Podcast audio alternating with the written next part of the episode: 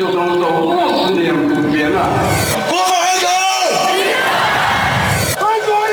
民国，中国人，将依法制定香港特别行政区。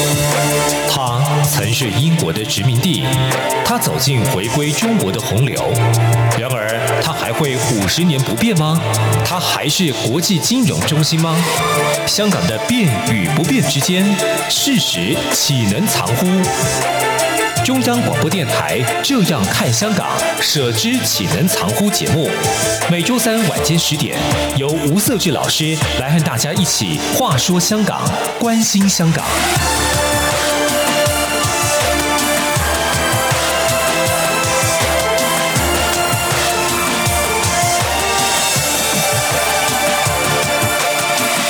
各位听众，大家好，这里是中央广播电台台湾之音，你现在所收听的节目是《舍之岂能藏乎》，呃，我是节目主持人吴色志，那我们一起来关心香港，然后也来关注香港目前的发展。好，我们呃在这段期间哈，其实也谈了许多，每一集都谈了蛮多针对香港的目前的情势。那当然，呃，香港一直的发展对我们来讲，其实呃看在眼里都非常沉重哈。那最近呢，其实呃，香港的一个，因为我们都很知道，都很清楚，说香港在中共不断的在压缩它的自由空间哈，尤其去年的国安法施行之后，那许多的那个香港的年轻人，甚至说香港的一些民主派人士呢，他的一个呃，不论他的参政权也好，或者是他在表述自言论自由这一块也好，不不断的被受到打压。那呃，今天呢，我特别。呃，非常高兴哈，再邀请到两位我的很好的朋友，甚至是说呃，之前来我们节目很多次，分享蛮多精辟的观点。首先要欢迎的是呃，民间人权阵线前副召集人那个我们义武兄，哎、欸，大家好。那第二位呢是也是我们很好的朋友哈，台北海洋科技大学副教授吴建中吴博士。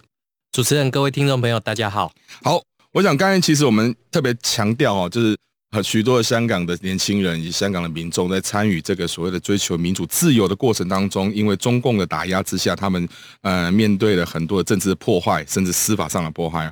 那我想大家都非常清楚，在呃去年八月的时候，呃有十二位香港的那个民众哈，应该都是大部分都是年轻人哈，有甚至有两位是未满十八岁的哈，在当时因为面临的可能中共开始进行的一些政治的打压或者司法的司法的破坏，他们选择了要啊、呃、逃离香港，简单来讲就是偷想要偷渡到台湾来啦。但是呢，在这个前往台台湾的路上呢，就是还没还就还还算是说还没离开香港很远哈，就被那个中国的那个海警呢被拦截了。甚至被现在就之后被拘捕了嘛？那我今天其实要特别要讲这段，是因为这些年轻人陆陆续续他们在当地呢服刑完毕，那现在已经陆陆续续回到香港来去接受啊、呃、香港的一些呃在司法上的程序，就是不断的接受这些司法上的一些我们讲精神上的虐待啦。那呃，其中有一位叫做李李宇轩啊，李宇轩其实非常应该是说这几个成员里面最最具有代表性啊，因为他是之前是香港故事的成员哈、哦。那在里面他其实呃在过去当中，他在参与这个香港的一个民主发展中也是非常重要的角色。那但是呢，我们看到这一次呃，不管他之前在深圳或者是回到香港来哈、哦，他其实他们面对的这司法的，我想说司法的破坏，其实为什么值得来谈的原因，是因为。这李宇轩哈，他们他到了香港，呃呃，那个当然呃，港警移交给港警嘛，但是他回到香港呢，其实他的家人依依旧没办法去确认他的确确认他的被关押的地点哦，甚至没办法见到他本人。那这很有很有趣哦。其实我们过去在看香港的一个司法的过程当中，其实香港基本上在早期，因为英治所留下来，英治时期所留下来的一些司法的制度哦，基本基本上都还是对于这个最起码。呃呃，应该是说，如果你有法律上的问题，基本上还是提供很多的法律上的保障。但是我们看到这一次其实非常粗糙哈、哦。义武你怎么看呢？就是说，没有没有办法接到没有办法接到家人，这个心理上一个年轻人来讲，应该心理上会很大负担，因为家人家人一定更紧张。然后再来是他们在回到香港来，面对这些所谓的法律上的一个程序上的问题，甚至说呃是不是有被呃被呃就是说司法上有没有给他更多的保障，这个部分你怎么观察？呃其实见到家人在深圳那个地方，我觉得对他们来讲很重要的一个呃意义是，因为他们身在中国大陆里面，对，那他们是非常无助的，那个是一件非常可怕的事情。对，那今天哪怕是家人或者是律师能见到他们，都可能让他们就是稍微有点安心，就是让他觉得哦，有人可能来救我了，对的那种感觉。那到现在，即使就是新闻闹那么大，就是十二港人啊什么东西的，让大家，可是我们都还不知道他们在深圳里面有没有看到新闻。对，所以那种无助是他们已经受了这么多个月的这种对待。呃，我们没有办法去想象他们的心理状态。嗯哼，那这这个是呃心理状态的的的的部分。嗯，那法律的部分呢？呃呃，中国的法律，我们其实香港人会会完全没有信心啦。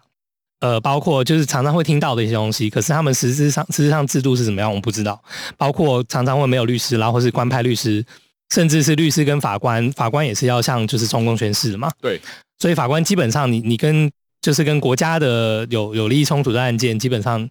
呃，你就是凶多吉少啦。嗯哼哼。呃，那回到香港，就我们本来以为他们在那边已经服刑完毕，回到香港以后，至少我们可以用香港的法治，呃，仅仅硕果仅存的一点点法治法律上的制度，看能不能去帮助他们。对。结果，呃，就是李宇轩，他也是其中一个十二港里面也算比较特别的一个。对。他回来的时候，呃，找不到人。一只脚看守所那边，就是他应该会去，呃，就是知道他的行踪，对，就你可能去，呃呃呃还押或者什么的，你你应该知道他在哪里。可是家人怎么问都没有消息，嗯、六天都没有消息。对，然后直到好像是一个礼拜左右，然后就说哦，他在那个小榄的精神病院这样子。啊哈，精神病院。对，哇，这个通常为什么会在精神病院呢？呃，我能理解。如果依照我们一般很直白的看法，会觉得说在精神病院其实就是有精神上的需求。一般的理解，呃，那那好 ，OK。如果他是在那边受到精神压力，他今天自己申请，或者是你把他弄到精神病院，那为什么之前从来没有讲过这种东西？嗯，是对，就是如果他在那边受到对待，或者是他自己承受不了压力，他自己崩溃了，那至少会有一些消息吧。对，而且这个应该让家人知道，应该也是理所当然的。对，完全没有，是，所以让我们就是完全不解他背后到底是在做什么东西，嗯、不让人家接触，对，包括就是不让他见到家人，不让他接触律师，嗯，这一点非常重要，对，因为香港的这个被告，呃，香港是因为一个无罪推定的地的 的, 的地方，嗯，那呃，香港的法制上也是呃，基本法也好，什么那样的法律上面都好，都要保障我们至少有就是接触到法律。的的的的援助的的权利是，那呃这一点很明显，我们看到嘛，他后来就是他呃呃吕宇轩的律师一个大壮，呃罗罗罗大壮跟另外一个陈律师，嗯哼哼哼，那家人都说他们没有请这两个律师，嗯、哼哼他们是看到新闻才知道有这两个律师哦，这个在香港从来没有发生过，对，呃呃新闻会看到就是中国的新闻是对，可是香港从来没有发生过这样子的情况，而且我看到新闻上他是写说。家属表示他，他他他这两位不是他们家属所委托的律师，对啊，所以表示就是完全打脸嘛，就是不是不知道，也是完全打脸，说这不是他所他们所委托的、啊。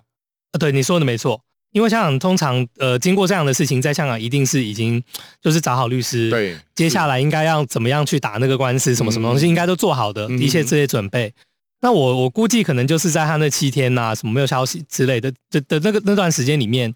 就已经呃呃不让他首先不让他接触家属还有律师，嗯嗯、再来可能是施加压力吧，嗯、哼哼就是让他在精神病院也不让他接触任何人。对，呃，因为他们最后说出来的时候是说李宇轩自己呃拒绝见律师嘛，嗯、哼哼甚至这两个律师好像之前就是判到法庭上之前都没有跟他碰过面。啊、一般来讲不可能会发生这种事情的。不然你怎么知道你你你你受委托的人他在他有什么样的状况呢？是的，那他们现在的讲法就是说，哦，李宇轩自己说不要见律师，不要见之类的。嗯、那这件事情让我们就只能联想到中国大陆会发生的事情。嗯，是对。所以呃，我我我觉得我非常好奇啊，在过去的香港，呃，一般来讲，当然我们很多画面都是从电影上去看哦。那但是我们我们其实看得到是说，哎，好多在香港的一个司法制度里面，那律师对于所谓他的委托人哦，都是极力的跟委托人做很多的沟通。其实，在很多国家也是如此，在台湾也是这样子。那因为你要了解这个你的委托人目前的状态，了解所有事为，如何做最好的准备来为他打官司或者为他辩护嘛。但是问题是说，我们看得出来，这一次好像看起来，哎，李宇轩跟这个律师啊、呃，这是我们叫官派的律师，或者是说这个根本不知道是谁谁来指派的律师，跟这两个律师完全不搭嘎。然后同时呢，呃，家属也掌握不到这个吕宇轩在哪边，然后最后发现他是在精神病院。那哇，这个这样的剧情，建仲，这个我们很难想象。觉得很像电影情节、哦。我想哈、哦，这个呃，对于中共来讲，这样的司法制度一点都不陌生，只是香港人可能要逐渐的面对、体验，还有逐渐了解，呃，这种习惯具有中国特色的依法治国。为什么这么讲？其实呃，对呃很多台湾人来讲的话，其实呃过去了解中共的司法特色的时候，其实都知道中共不是讲所谓的三权分立，所以司法不是并不是独立的，司法也是必须要为党来服务，为国家来服务。所以、呃、我们会看到就是。像过去里面，其实中共已经好几次示范这个给国际社会看，这个什么叫游街示众，哦，这个甚至于这个对于很多的这一些指控上面来讲的话，这个具有中国特色的这个依法治国，尤其是这个依法治国，这个法，这个绝对不是我们呃这个看到的过去香港的这一些基本法，或者是香港的这一些法治。那特别是哈、哦，我们看到这十二位港人，其实在过去。去里面其实呃，这个深圳公安局是说他们涉嫌越境，但是对很多香港人来讲的话，来台湾怎么会是越境的一个情况？那当然这是一个呃，就是反讽的一个情况。那当然这十二个港人，他们从这个呃香港离开之后，是不是被设局？甚至于被诱捕，甚至于被呃这个这个这个被抓捕的一个部分来讲的话，其实到现在其实。呃，不管是新闻也好，或当事人也好，其实到现在都其实是一个谜，就是说这这个过程到底是怎么样？到目前为止，其实都只有大陆官方的一个说法，更不要讲说我们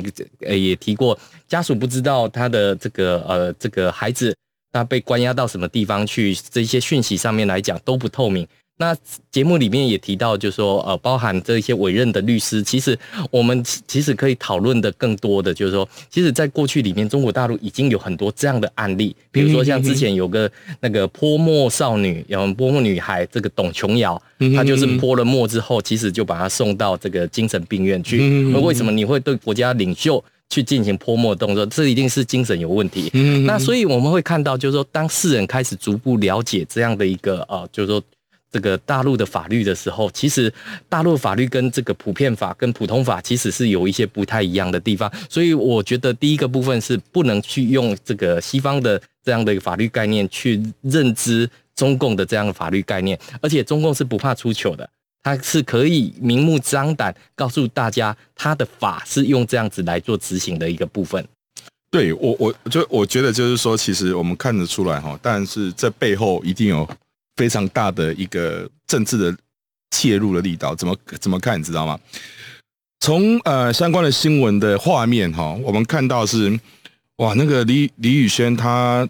他那时候啊、呃，就是呃到了香港之后，其实是呃大批的警车跟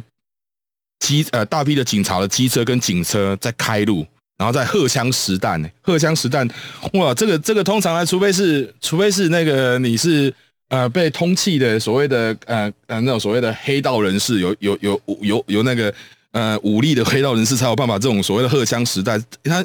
我所谓的荷枪实弹，如果各位各位听众哦，有有如果有看到那个画面哦，上网去看哦，去查哦，就是重型的机械还有防弹衣的警员在在在在维护。那我的意思是说，当然如果把它当成一个很重大的政治事件哦，当然他呃透过这样子，也许你说啊，我保护当事人，哎，好像听得过，可是不对啊。他最后被关押的是在精神病院。我的意思是说，呃，这个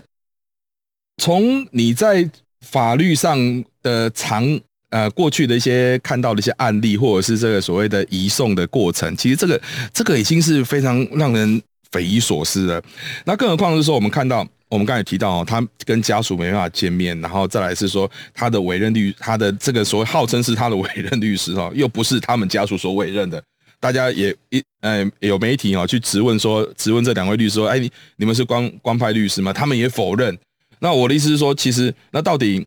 这些律师是谁派的？然后再来是我们过去来讲，应该正常来讲，基本上家属应该都会被通知嘛。你比照其他十一位。他他他们是家属是有被通知的，甚至说那些家属呢，呃，他们也有呃跟当事人都有有一些见面，可是偏偏吕宇轩是被针对性，就是看起来是被针对性的对待。那中共到底在担心什么？我觉得这个我们等一下下休息一下，等一下下个下一段节目再来，我们再进一步来谈。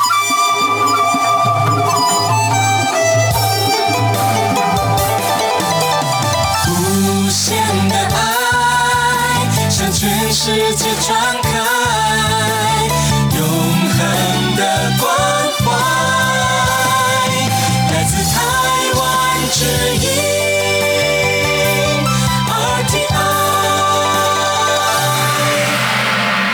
各位听众大家好，我们再回到呃舍之岂能常乎的节目哈。那我们刚刚其实呢呃义武兄跟那个建中哈都有跟我们提到，都跟我们分享到这一次这个港人他呃十二位港人他尤其呢李宇轩哈，他从呃深圳呃服刑完毕之后回到香港来啊、呃、接受这个所谓的司法上的一个一个再度的破坏哈。那我们其实哈刚刚有提到哈，这个过去呃，我们在一般最对于法律的尝试呢，会认为说，我今天如果不管你是不是怎么样的状态，你都有律师呃，请律师来帮你辩护的这个权利嘛。因为每个人基本上在还没有判定罪责之前，都是无罪的推定。但是呢，这一次我们看到是说，呃，这个李宇轩他从在深圳那个阶段，甚至到到来到香回到香港哈，他完全都没有跟没有跟家人接触过，甚至他委任律师，号称他委任律师。还不知道是不是真的是他说委任的，家属已经否认他不是他们家属所委任的哈。那中国也好，或者是香港特特区政府也好，透过这样的方式来针对这个人，这个李宇轩有这么样的差别性的对待，或者是特别把他，我们看一下哈，他的他的被控的一个法律哦，在香港会面对的，就第一个会呃勾呃串谋勾结外国势力哈，然后再来是串谋协助罪罪犯哦，还还有一个叫做无牌管用。呃，弹药罪哈，这个三个罪名哈。那我就是说，我们如果从国安法的呃，港版国安法的那个所谓的呃，有勾结境外势力这个这个罪，它最最重可以判无期徒刑。哇，这个这个对一个年轻人来讲，几乎就只能被关押在你一辈子都关押在那个那个监狱里面了。那如果从这个角度来看的话，这个就是因为警方如临大敌吗？是吗？还是说，还是说，呃，他要做什么样的一个呃杀鸡儆猴的一个作用吗？他要给给更多的港人知道说，如果假设你未来呃判判呃要要要要逃跑，你会你会被抓拘捕之外，你可能还要面对这个所谓国安法这么这么这么重的刑责的对待哈。义武是你你觉得呢？这个，唉，我们总是说。作为一个追求民主自由的方向哈，总是希望说历史能够宣判他们无罪哈，但是司法上、政治上哦，似乎是无情的对他们进行打压。呃，这个当然是在在这这样的时代是暂时是逃不过了。嗯， 嗯， 嗯，那呃，我觉得李宇轩为什么会被针对？因为他是就大家都听过蓝潮这件事嘛，嗯嗯嗯蓝潮就是同归于尽的意思啦。嗯嗯这个团队，那因为呃，李宇轩在之前做过的事情，我举个例子。在二零一九年，我们区议会大选的时候赢了百分之八十六的议席嘛，对的的席次。那他那个时候呢，蓝草这个团队其实已经找了就是外国的一些议员，嗯、呃呃国会议员、嗯，跟一些不同的团体的人，各国很多国家都有来香港来参观我们的选举。嗯、基本上就是向政府施压，就是跟他说你不要乱来，嗯、哼哼你也不要在这边乱放催泪弹，你也不要乱随便的取消，因为大家都看得到。对。那呃，这件事情其实对政府来说算算算是一件我们这边的的的胜利啦，就是我们做的这些动作，嗯、包括选举赢这样子。那政府其实这个时候呃，绝对会就是针对这件事情嘛。嗯、对。那再加上蓝草这个这个团队，他们其实是算是蛮高调的，而且在香、嗯、在香港的抗争圈子里面来讲，算是一个算很有名的一个团队。对。他做的事情都是跟外国有关的嘛，包括之前就是登报。就是给钱买广告，可能在头版讲香港的一些事情、嗯，然后收了很多捐款，然后捐款就是几百万、几千万，说真的港币，然后就放在外国的银行。嗯哼，那这些事情对对对中国来讲是比较难去呃处理的，嗯，就是处理，你知道吗？就是前线的示威者，你可以抓到他，嗯，然后你可以有证据，或者你没有证据的，你也可以诬赖他，嗯，那这种东西在外国中它比较难抓，嗯，而且对他的影响其实是很大的，因为中国其实在境内的东西他打压就好了，在外国的东西他可以发酵成什么样子，他是不知道，对，他也会担心，而而且很多就是在外国做这些东西的人，呃呃，有些在英国，你知道大家都跑了。就像是我这样子，那他抓不到，那只有李宇轩是抓得到的。再加上蓝草，他在这个香港的示威者的那个圈子里面，他算是有一定影响力。对，所以就是呃，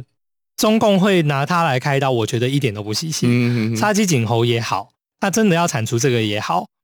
呃，然后再来就是他来测试他这个国安法的水温也也好，因为像是勾国安法，我们知道有四项嘛，其中一个是勾结外国势力。对，那我印象中。就是目前好像只有黎智英、嗯、是是是这个罪，再来就是李宇轩、嗯、那黎智英这种这种大咖，你要去动他是比较难的，可能要之后、嗯、可能你要有一个先先有一个案例，你知道香港的普通法就是要先有案例，对、嗯，虽然国安法也不算是普通法啦、嗯、可是我们都知道他拿李宇轩来开刀来做这种事情，来做他现在这样的事情，呃，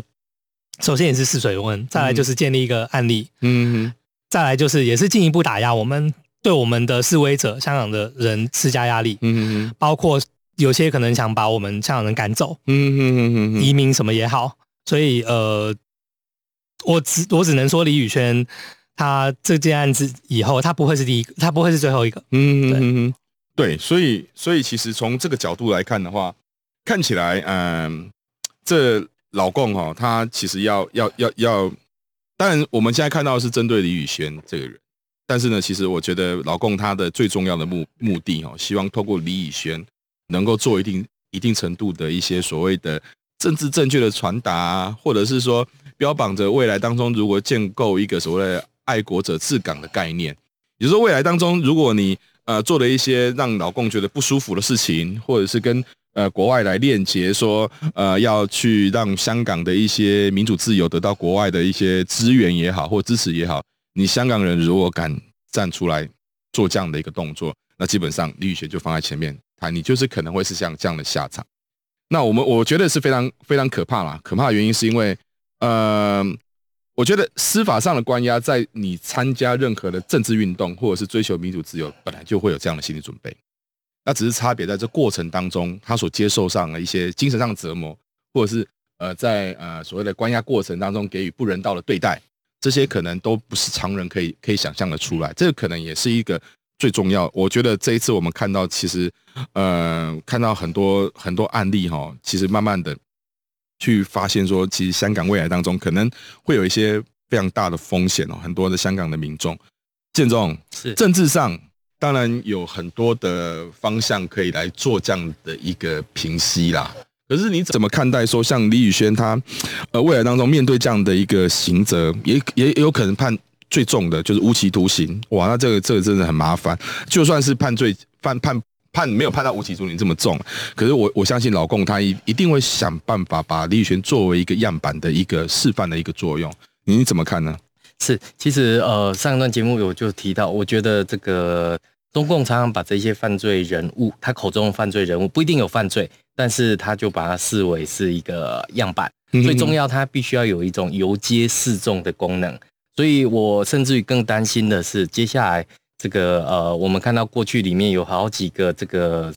台湾人被指控为共谍、台谍，都被到电视上面去做这个认罪的一个情况。对，那我们现在看到，当然呃，这个国际社会非常关心这个十二个手足他们的一个情况。但是大家更在意的就是说，哎，为什么中共这么糟糕？但、呃、好像似乎拿他没有任何的对啊，是啊，是啊，是啊，这个皮条一样。那其实我们会知道，就是说，其实中共就是呃，过去里面最在意的。那当然，香港运动大概有三条线嘛，一条议会路线，一条是这个街头路线，另外一条就是国际战线。嗯、那当然，这个议会战线在修法之后，基本上已经这个没有空间。嗯、那街头路线也因为这个疫情的关系，其实空间也不大。那唯一到目前为止，可能就像刚刚义武兄也提到了，有很多港人也已经陆续离开香港，对于香港的失望。但是呃，我们看到这一些离开的港人，其实他们对于这个呃香港，其实还是有一些情怀的。